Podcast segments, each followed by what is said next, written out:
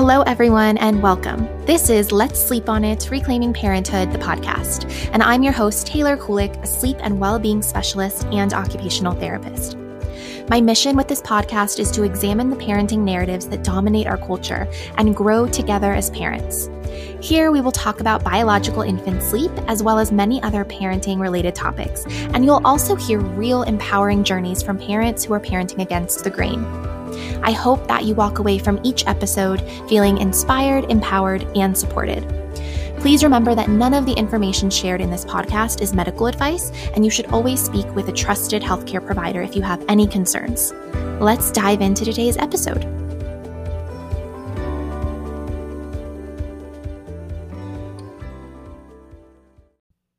I want to share with you guys our favorite toothpaste that the entire family uses. It's called Risewell, and Risewell is a fluoride free toothpaste that has all non toxic, safe ingredients. So it's even safe if swallowed, which makes it perfect for young children.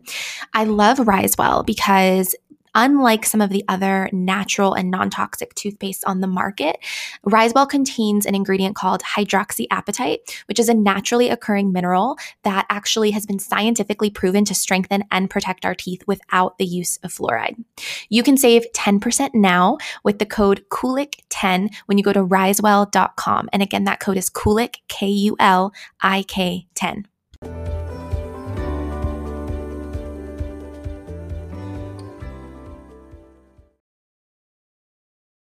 Everybody. Welcome. I just have a short episode for you guys today. I really want to talk a little bit about social media addiction. You know, I think there's a lot of emphasis in our culture on talking about the impact of social media on children specifically and screen time addiction on children. And I think that's great. I think that needs to be talked about totally. But I don't think that there is a, enough talk about how it's also impacting us as adults. And, you know, I've talked about this a little bit on my stories. I am addicted to social media.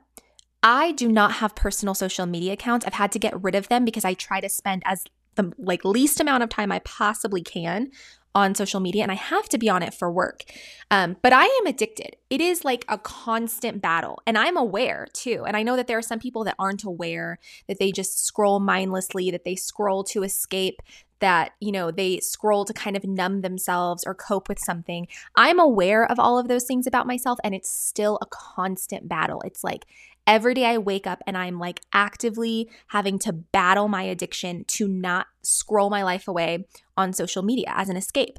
And, you know, I think this is like something that not I'm actually kind of surprised that not a lot of content creators or just business owners who, you know, have to be on social media a lot for their business, there's not a lot of talk about it. At least I haven't seen it. Maybe a lot, maybe there are people talking about it, but I haven't personally seen it being talked about much. Um, and I do feel like it's probably because having an addiction is kind of like I don't know, it's like associated with shame in a way. Like I'm am I ashamed of my addiction? I mean, like I wish that I didn't have the addiction, but does that do I think it makes me a bad person? No.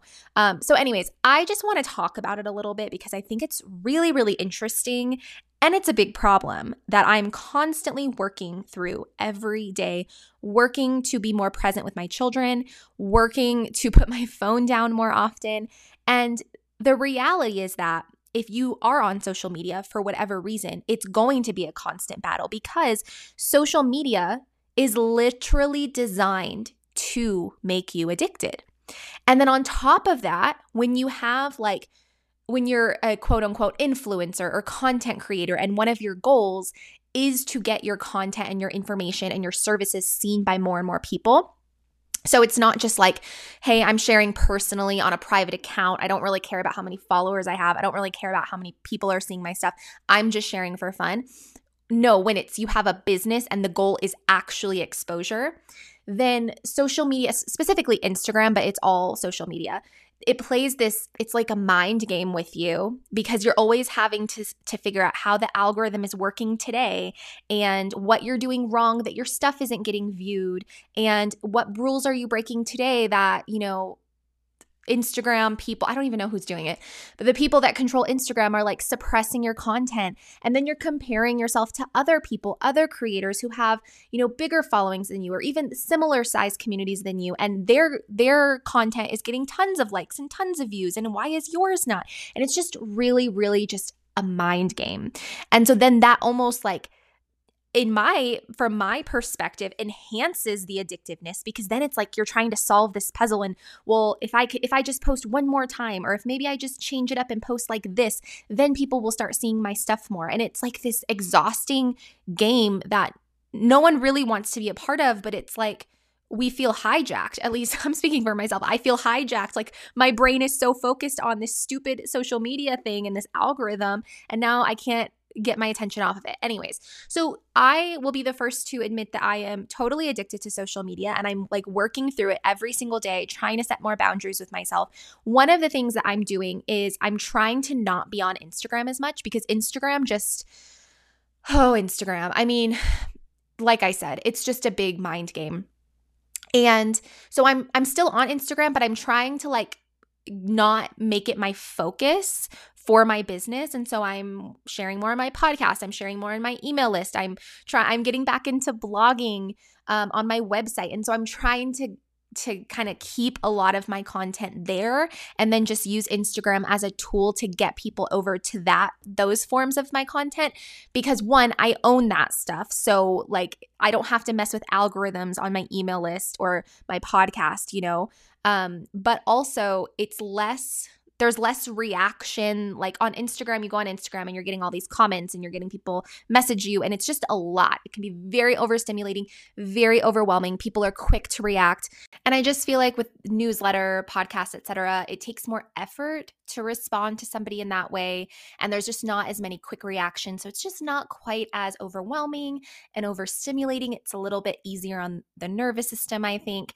And so I am trying to kind of move in that direction and just use Instagram a little bit less and kind of hopefully start pointing people on Instagram back to those other kind of long form um, content methods or whatever podcast newsletter etc so that's kind of my plan my goal. I'm hoping that i can do that because i again am struggling with social media addiction. It's a constant battle every day i wake up to not scroll my phone, to not con- constantly be checking to see what notifications I got. And I really do think that I'm not alone in this. I think it's just not a popular thing to talk about, which I, I understand, but I think more people should talk about it. Um, I mean, social media is literally designed to make you addicted. So when you are using it, especially for business and not just for personal use, but for business, when the goal is to build your exposure and get more people to see your content it's really a battle. It's just a struggle between finding this balance of using it as a tool for business, but not getting addicted to it. And I feel like it's almost impossible for me, at least. Um, I maybe I'm just somebody that has more addictive tendencies. And so somebody who doesn't have those tendencies um, may not find it as much as a struggle, as much of a struggle as I do. But anyway, so I'd love to hear from you if you want to email me or message me on Instagram as I'm talking about how I'm trying to get off Instagram. Um, I won't, I don't promise that I'll see it because I don't see all of my Instagram messages. But um, if you want to message me and tell me if you're experiencing the same thing, if you agree, what you're doing to work on it, etc., I'd love to hear from you. But what I want to talk about now is I just wanted to quickly share with you this interesting study that came out recently. It came out in May and it is called the title of the research study is called Effect of Social Media Addiction on Executive Functioning Among Young Adults The Mediating Roles of Emotional Disturbance and Sleep Quality. And I will link this article in the show notes.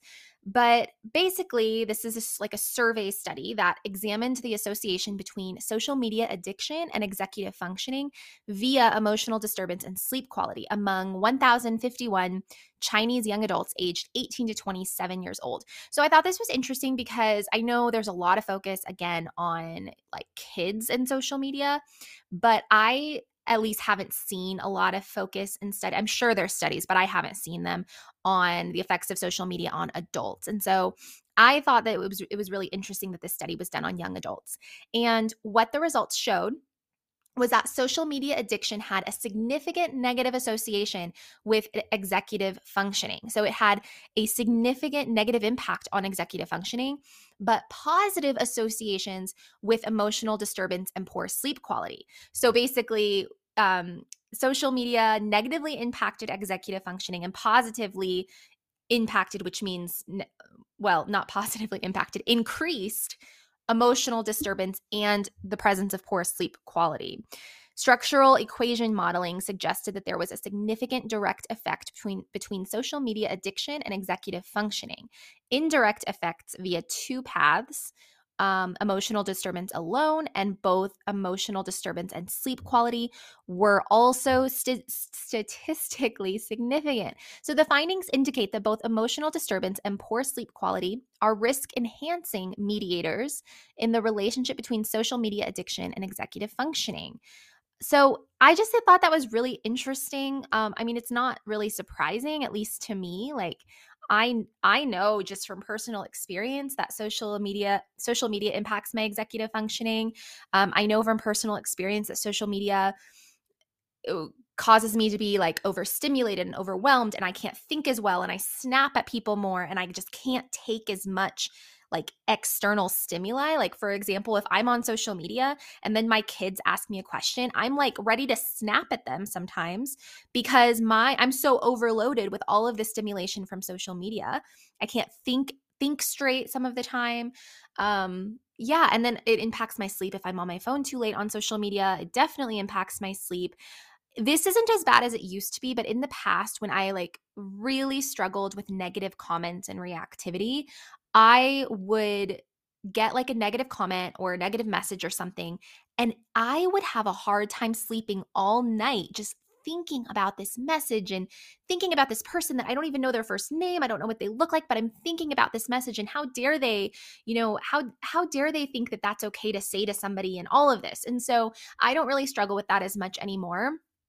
I've kind of gotten past that, but it still does impact me sometimes and Whoa, I just, I don't know. There, I kind of feel like the way that we as a society use social media at present, I feel like it's not sustainable. And I feel like, I don't know, there something's to break. Like, it's something's to burst. It's to come to a head. I don't know. We're to have to make a change because I don't think this is sustainable for our mental health and our product productivity. I'm really interested to see, especially for business owners and content creators that are primarily on social media, what that's going to look like moving forward because I just have a feeling that there are a lot of big shifts that are going to be coming. And I don't know what those shifts look like. I myself, I'm kind of hoping that it goes back to like old school, old school, right? But old school blog posts because that's what I want to do and um, just things like that that are still virtual but it's more of an intimate like nature. It's not quite as interactive and not that the interaction itself is is problematic but that the way that we interact on instagram specifically and other forms of social media i'm sure but i'm primarily on instagram is just not healthy. Um, and so i'm kind of hoping that it reverts back to like email newsletters and blog posts. And that's where I'm kind of heading. But I really don't know. So I'm curious to know what this shift is going to look like because I'm just feeling like it's not sustainable. So that's all I have for you today. Thanks for listening. See you next week. Thank you for listening. I hope you enjoyed this episode. If you did, please subscribe and leave a review if you feel called to. It really helps our message reach more parents. You can also follow me on Instagram at Taylor Kulik for similar content or visit my website at www.taylorkulik.com.